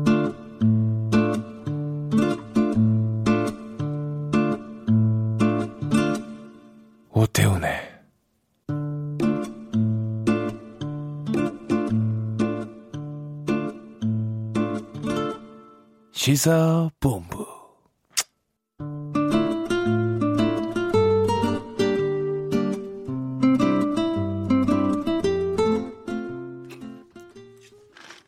예, 해마다 10월의 마지막 날이 되면 젊은 층을 중심으로 각종 유령이나 괴물 분장을 하고 할로윈을 즐기는 사람들이 늘어나고 있다고 합니다. 하재근의 문화살롱 오늘은 할로윈데이에 대해서 좀 말씀을 나눠보겠습니다. 문화평론가 하재근 씨 나오셨습니다. 어서 오십시오. 예, 안녕하세요. 예. 이거를 즐기는 사람들이 많아요? 네, 요즘에 엄청 많고 어. 그 해마다 이맘때가 되면 저기 뭐 그 서울 시내 젊은 사람들이 많이 모이는 예를 들어서 뭐 홍대 앞이라든가 네. 이태원이라든가 음. 이런데 엄청나게 많은 사람들이 그, 그 옛날에 한국 사회에서는 상상도 하지 못했던 분장들을 하고 예, 예. 나타나는데 이 할로윈이 그 오늘이 내일이죠 아마 10월 마지막 날이거든요. 그러니까 내일이 할로윈인데 어. 지난 주말부터 이게 파티가 시작이 돼가지고 예, 예. 제가 지난주 금요일 날 밤에 홍대 앞에 갔더니 예. 벌써 분장을 한 사람들이 벌써 며칠 전인데도 불구하고 어. 돌아다니고 있더군요. 예. 10월의 마지막 날 하면 저는 이용의 잊혀진 계절밖에 생각이 안 나는데 이게 요즘 또 할로윈 데이가 요즘 젊은 사람들은 또 분장하는 날뭐 이런 식으로 또 생각을 오. 하죠. 이게 또 어떤 날이에요, 도대체? 그러니까 이게 켈트인이라고 예, 예. 유럽 서북부 지역에서 살던 켈트족, 예, 네, 예. 켈트족 그 사람들의 풍속인데 음. 11월 1일 날 귀신들이 나온답니다. 어. 이 풍속에서. 예. 그래서 11월 31일에 귀신들이 나한테 못 들어오도록 귀신들이 무서워할 만한 여러 가지 분장을 하고 음. 있었던 거죠. 네. 근데 이게 이 풍습이 20세기 초에 미국으로 건너가서 미국이 당시 호박이 넘쳐나가지고 호박에 등을 넣고 켜는 네, 예, 재고 랜턴이라고 하는 어. 그, 그 풍습이 생겨났고 음. 그 호박 등을 켜놓은 집에 아이들이 무서운 분장을 하고 찾아가서 사탕 달라고 어. 하는 풍습이 생겼는데 이게 이제 전 세계적으로 퍼진 거고 이게 시장이 너무나 커져서 이제 서야 서구권에서는 크리스마스와 버금가는 시장이 됐다. 음. 몇년 전에 벌써 한 7조 넘었다고 했었는데 지금은 한 10조 가까이 돼갈 것으로 보입니다. 네. 근데 이게 즐기는 사람이 많은데 사고도 많이 난다면서요. 워낙 이게 할로윈 파티를 강하게 하다 보니까 미국에서 LA에서 할로윈 축제하다가 300명 이상 연행된 적도 있었고 그리고 올해 또 뭐 할로윈 파티하다가 총격 사건도 있었고 스페인에서도 할로윈 음악 축제 하다가 사람들 압사당하는 사건도 있었고 네. 그리고 또 그 너무 과도한 그 좀 위험한 분장을 했다가 경찰에 연행을 된다든 연행이 된다거나 음. 또 군인이 군부대 앞에서 테러 분자로 분장해 가지고 뭐 헌병대한테 잡혀간다거나 이런 일들이 세계 곳곳에서 지금 벌어지고 있습니다. 네. 근데 우리나라에서는 왜 이게 유행되고 언제부터 유행된 거예요, 이게? 그러니까 우리나라에서는 1990년대부터 주한 외국인들이 예, 예. 일부의 그들이 가는 어떤 그 그들의 문화니까. 뭐 그럴 수 있다고 이 치고, 호텔 예. 같은 데서 그런 데서 하기 시작했고 그리고 이제 그 1990년대에 일부 서울에 있는 클럽에서 그 당시에 막 처음으로 생기기 시작했던 그 홍대 클럽 이런 데서 사람들이 모여서 예. 작은 그 마이너 문화로 동시에 또 즐기기 시작했고 미국 유학 많이 갔다 왔잖아요. 우리나라 사람들 젊은 사람들이. 그렇죠. 예, 2000년대 대거 돌아오면서 음. 그 사람들이 또 퍼뜨리기 시작했고 결정적으로 영어 유치원이 생기면서 너도 아, 예. 영어 유치원에서 예, 너도 나도 아이들한테 이제 할로윈 파티를 시킨 거죠. 예, 예, 이런 식으로 예, 막 예. 동시다발적으로 생기다 보니까 활성화됐는데 또 이제 2000년대 젊은 사람들이 해외 콘텐츠를 즐기다 보니까 해외 문화를 자기 것처럼 이제 활용하기 시작하면서 거의 뭐 폭발적으로 최근 최근 이제 몇 년 사이에 어, 늘어나게 된 겁니다. 네. 지금 상황은 폄하할 수 있는 수준을 넘어선다면서요? 뭐 폄하할 수는 있는데 아니 뭐 많이 즐긴다고 폄하하기 어려운 건 아니지만 예. 어쨌든 엄청나다. 어. 그러니까 이 어, 젊은 사람들이 요, 요즘에 또 유희를 좋아 노는 걸 좋아하고 예. 엽기 코드, 분장 이런 거 좋아하는데 음. 할로윈이 딱 맞아 떨어진 거죠. 그리고 이제 젊은 사람들 요즘에 노는 코드에 그것을 이제 감당하기에는 우리나라 전통 명절이 네. 좀 너무 좀 점잖은 느낌이 들고 어. 이게 농업 사회, 농업 문화와 관련된 것이기 때문에 우리는 대부분 그렇죠. 예. 예. 그래서 현재 그 젊은 사람들 문화랑 좀 안 맞는 측면이 있고 또 요즘에 젊은 사람들이 클럽 문화, 파티 문화 이런 음. 거 좋아하는데 네네. 할로윈 분장이 그런 거랑도 딱 맞아 떨어지고 어. 또 요즘에 젊은 사람들이 캐릭터 엄청 좋아하거든요. 캐릭터 막 돈 주고 사서 쓰는데 아. 예, 예. 자기 얼굴에다 캐릭터 그리고 막 이런 것도 재밌으니까 등등등 이런 것들이 이제 섞이면서 엄청나게 활성화됐고 또 대기업들이 여기 끼어들어 가지고 이게 이 초겨울 유통 비수기인데 음. 할로윈을 통해서 한번 어떻게 좀 마케팅을 해보자 이렇게 되다 보니까 예, 엄청난 상업적인 행사가 돼가지고 이것이 어떤 좀 섣불리 뭐 어, 비난했다가는 뭐저 저 역풍을 맞을 수 있는 어. 그런 게 됐죠. 그러니까 추석과 크리스마스 사이의 네. 비수기에 예. 이런 것들을 하나 좀 홍보하고 마케팅 수단으로 활용하면은 네. 이게 뭔가 좀 돈이 될 수 있겠다라는 그런 측면도 있겠군요. 그렇죠. 어. 근데 이렇게 되면 또 이제 학부모들 입장이라든가 네. 앞서서도 뭐 영어 유치원 얘기했지만 네. 어린이들이 타, 이 분장하고 뭐 나가고 이런 것 때문에 또 부담 크다는 분들도 상당히 많이 계시거든요. 그렇죠. 이 할로윈데이 의상을 이제 백화점에서 팔기 시작하니까. 예, 예. 그, 어, 저, 지난주에도 제가 백화점 지나치는데 할로윈데이 매장이 설치가 됐더라고요. 음. 그걸 이제 유치원 같은 데서 다른 아이가 해- 하면은 또 내 아이도 시켜줘야 되고 등등등. 그럼 이제 신종 등골 breaker. 몇만 원짜리 옷을 이날 하루 입으려고 또 사줘야 되는 아이고. 이런 문제. 또 어. 그 아이돌 그 분장 용품 이런 것도 일회용인데 다 사줘야 되고 이, 이런 식으로 소비적으로 우리가 이날을 우리 전통 명절도 아닌데 음. 이래야만 하는가 약간 좀 자괴감이 듭니다. 네. 문제가 될 정도로 좀 과열의 양상이 있어요. 네, 과열 왜냐하면 사람이 자기 얼굴을 드러내놓고는 일탈을 잘 못하거든요. 그렇죠. 예. 예. 근데 익명으로 들어가면 이제 행동이 좀 과격해지는데 예, 예. 가면을 쓰니까 아, 예. 이게 얼굴에 분장을 하니까 예, 예. 내가 숨겨지잖아요. 음. 그리고 옷도 특이한 옷을 입으니까 일상에서 완전히 벗어난 또 아. 순간적인 해방감 예. 이런 게 있다 보니까 파- 파티를 즐겨도 좀- 평소보다 좀 더 과격하게 즐길 수 있는 어. 술도 더 많이 마실 수 있는 이러니까 이제 문제가 생길 수 있는 거고 그 다음에 그 분장을 해도 좀 무서운 분장을 하면 요즘에 그렇지 않아도 강력 범죄 때문에 공포심을 가진 분들이 많은데 새벽에 그런 분장한 분들이 거리에 이제 나다니면 이게 진짜 무슨 범죄 사건 터진 줄 알고 음. 경찰에 막 신고 들어가고 또 주변의 시민분들이 공포를 느끼고 왜냐하면 분장 중에 얼굴 같은데 이렇게 막 그피 흘리는 분장이 많거든요. 아, 봤어요. 예, 예, 그래서 예, 밤새도록 놀고 그 사람이 지하철에 앉아서 꾸벅꾸벅 졸고 있으면 어. 옆에 있는 분들은 굉장히 무서운 겁니다. 이런 부분들이 조금 이제 부작용이 있는 거죠. 알겠습니다. 자, 하재근 문화평론가와 함께 문화살롱 진행하고 있는데요. 지난 몇 년간 계속된 공정성 논란을 불식시키고자 심기일전을 했던 대종상 영화제가 이번에도 논란에 휩싸이고 있습니다.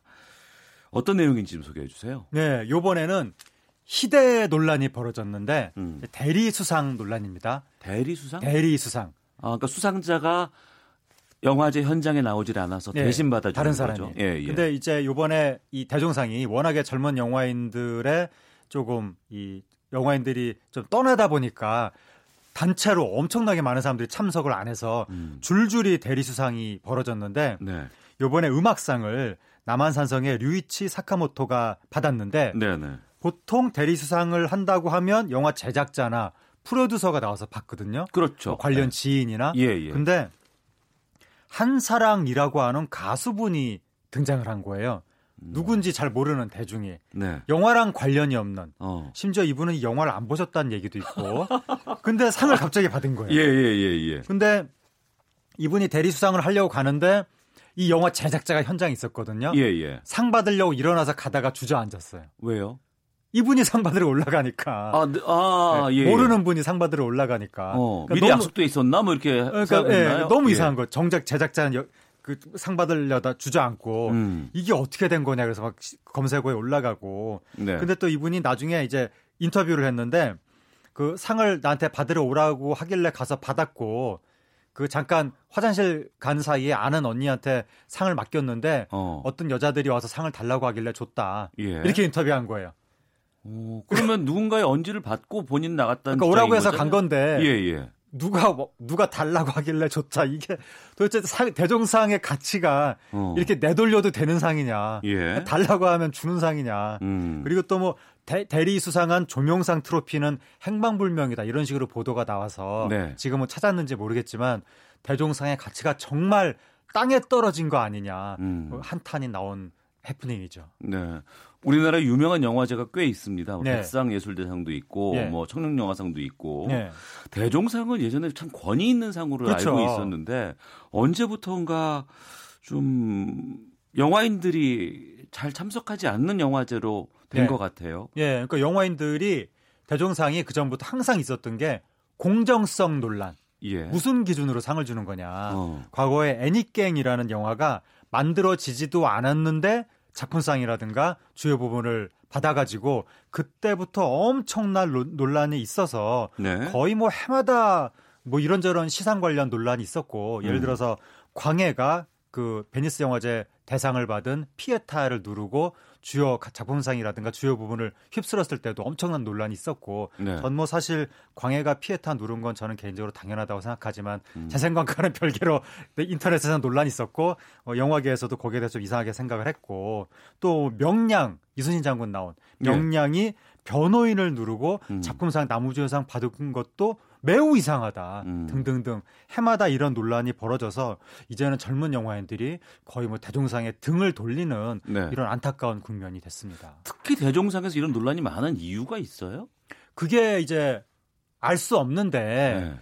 일반적으로 사람들이 의심을 하는 것은 대종상이 영화계 원로들을 중심으로 어, 운영이 되다 보니까 예. 너무 현재 현역에서 일하는 젊은 영화인들하고 코드가 안 맞는 것이 아니냐. 아. 서로 완전히 별개의 영역에서 그냥 일반 영화인들이 인정할 수 없는 영화에 그냥 자의적으로 상을 주고 음. 요번에 대리 수상 논란도 누군지도 모르는 사람인데 그냥 그 그런 원로 영화인들 그쪽 인맥을 통해서 아름아름으로 어떻게 대리수상자를 구하고 진짜 제작자하고는 별로 이렇게 소통도 하지 않고 그러다 보니까 계속 이상한 일들이 생기는 거 아니냐. 네, 네. 이제 이런 의혹이 제기되고 있는 거죠. 한때는 뭐 참석하지 않으면 뭐 상 주지 않겠다는 얘기도 있었잖아요. 네. 이게 참석상 논란이 있었는데 네. 그러니까 이것도 그 대종상 어떤 그 주최 측의 권위주의적인 태도, 음. 현역 영화인들을 조금 아래로 보는 태도가 나타나는 것이 아니냐 그런 이제 논란의 방증인데, 그러니까 마- 말, 말씀하신 그대로 참석해야 상을 준다. 참석하지 않으면 안 준다. 이런 식으로 이야기를 해가지고 너무 이게 상 받으러 오는 영화인들을 좀 아래, 말씀하신 드린 것처럼 좀 우습게 보는 거 아니냐. 예. 그때부터 영화인들의 좀 심사가 안 좋게 됐던 거죠. 이 땅에 떨어진 신뢰를 어떻게 회복할 수 있을까요? 근데 이게 네티즌들이 엄청 대동상을 아주 통틀어서 싸잡아서 비난하고 있는데 심사 논란 많았다고 말씀드렸잖아요. 작년부터 심사가 잘 됐습니다. 어. 작년에도 심사 잘 됐고 올해도 잘 됐고 예. 그래서 심사위원분들은 좀, 좀 억울할 것 같은데 음. 이거는 이제 심사의 문제가 아니라 주최 측의 문제다. 음. 그러니까 주최 측이 어떻게 하면 영화인들의 신뢰를 다시 회복할 수 있을 것인가 그 방안을 연구를 해봐야 될 것 같습니다. 네, 알겠습니다.